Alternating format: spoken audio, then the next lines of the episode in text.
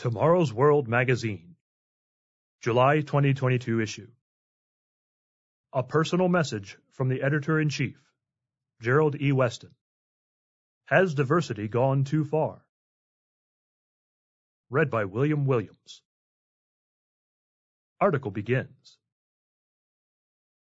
Look around and you will see a world testifying to God's love of variety. Our planet features myriad mountain ranges, valleys, and plains. Babbling brooks and mountain rivers carve pathways leading to lakes, lowlands, and vast oceans. We see rainforests, deserts, and everything in between. There are flowers of all shapes, colors, and sizes, and over 60,000 species of trees that come in all shapes and sizes, from majestic cedars to smaller fruit trees and shrubs. From the online resource Types of Trees with their name and picture, Identification Guide from leafyplace.com. Birds come in all colors, sizes, shapes, habits, and songs. California condors soar on air currents for hours at a time, while the pennyweight hummingbird darts about with speed and agility. Not all have the same food preferences. Aren't you happy not to be a vulture, which feeds on skunks and possums too slow to avoid a Michelin or Goodyear? Yet vultures have an important ecological purpose and thrive on their roadkill cuisine.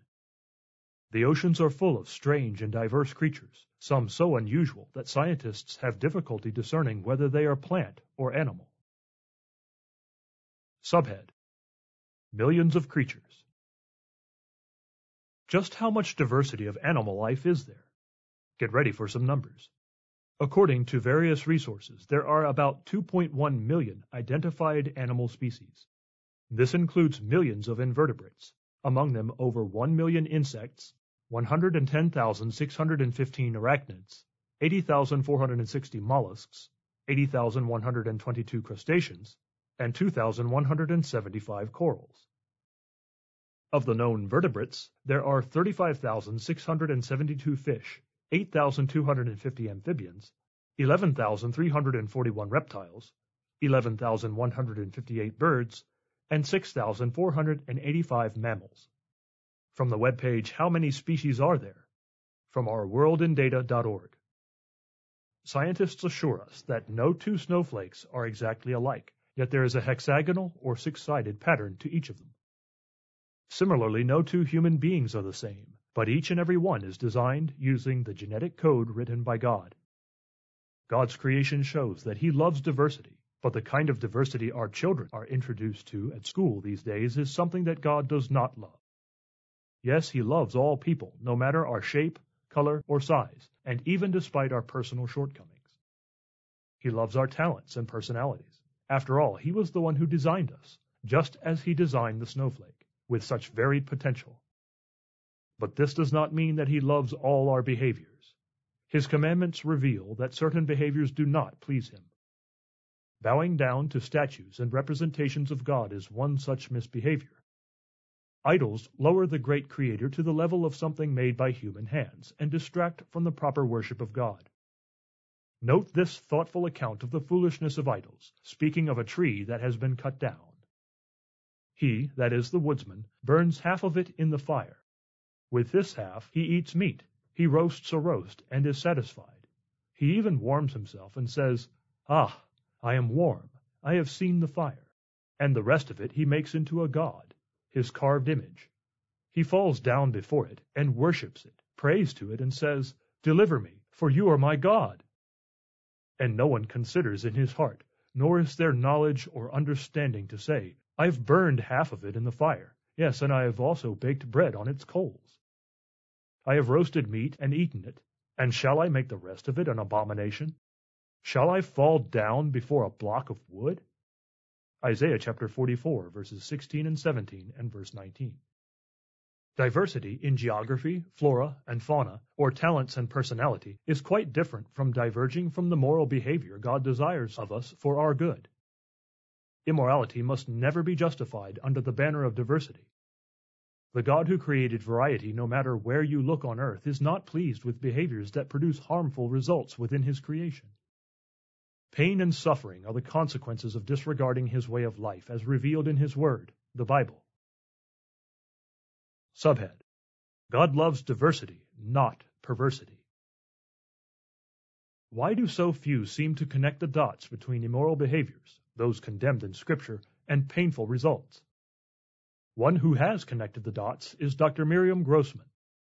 Of her work as a psychiatrist at the University of California, Los Angeles, she writes, quote, These changes, that is, in moral values, are the result of social agendas foisted on the campus community, and in my work at the counseling center, I see the consequences daily. Dangerous behaviors are a personal choice. Judgments are prohibited. They might offend. I argue as a scientist with biological facts, not biblical ones. Forget Leviticus. As you'll see, my data is from the New England Journal of Medicine and the Centers for Disease Control and Prevention. From the book Unprotected, pages XVII and XXIII. Of course, we here at Tomorrow's World will not forget Leviticus, nor do we think that Dr. Grossman does, but her point is valid. All one needs to do is open one's eyes and connect the dots between promiscuity and the harmful consequences it brings. It can be observed in the lives of those around us, and sometimes our own, and documented in science for any who have eyes to see. Even a few at the forefront of the LGBTQIA movement have some understanding of this. Note this admission from two of the most famous homosexual advocates of the last half century. Quote, Relationships between gay men don't usually last very long. Part of this is due to the characteristics of male physiology and psychology, which make the sexual and romantic pairing of man with man inherently less stable than the pairing of man with woman. Sorry if the truth hurts. From the book After the Ball by Marshall Kirk and Hunter Madsen, page 318. How long will mankind repeat painful lessons? How long will it take to conclude that sex outside of a monogamous marriage relationship between one biological man and one biological woman is a bad idea? Encouraging children to question their identity, celebrating quote unquote coming out declarations, or giving puberty blockers to children who cannot appreciate the enormity and irreversibility of such actions. These behaviors do not create the kind of diversity God loves. The LGBTQIA movement is celebrated under the banner of pride, an attitude God foresaw long ago. Look, this was the iniquity of your sister Sodom. She and her daughter had pride, fullness of food, and abundance of idleness. Neither did she strengthen the hand of the poor and needy, and they were haughty, and committed abomination before me. Therefore I took them away as I saw fit. Ezekiel chapter 16, verses 49 and 50. We have all heard the saying, love the sinner, hate the sin. Perhaps a good way to understand its meaning is to consider someone suffering from cancer. We hate the cancer because of the pain and suffering it inflicts, and we truly do love the ones afflicted with it. That is the way God loves those made in his image. He loves the sick, Therefore he hates what is making them sick. Our bullying, self-righteous culture will not end well for Western nations. God cares for all. He loves diversity, but not the kind of perverse diversity we see popularly promoted today. He created a world of color and form for mankind's benefit. Look around you and enjoy it, and take the time to learn about God's plan for all men and women everywhere. That plan is greater than you might imagine. End of article.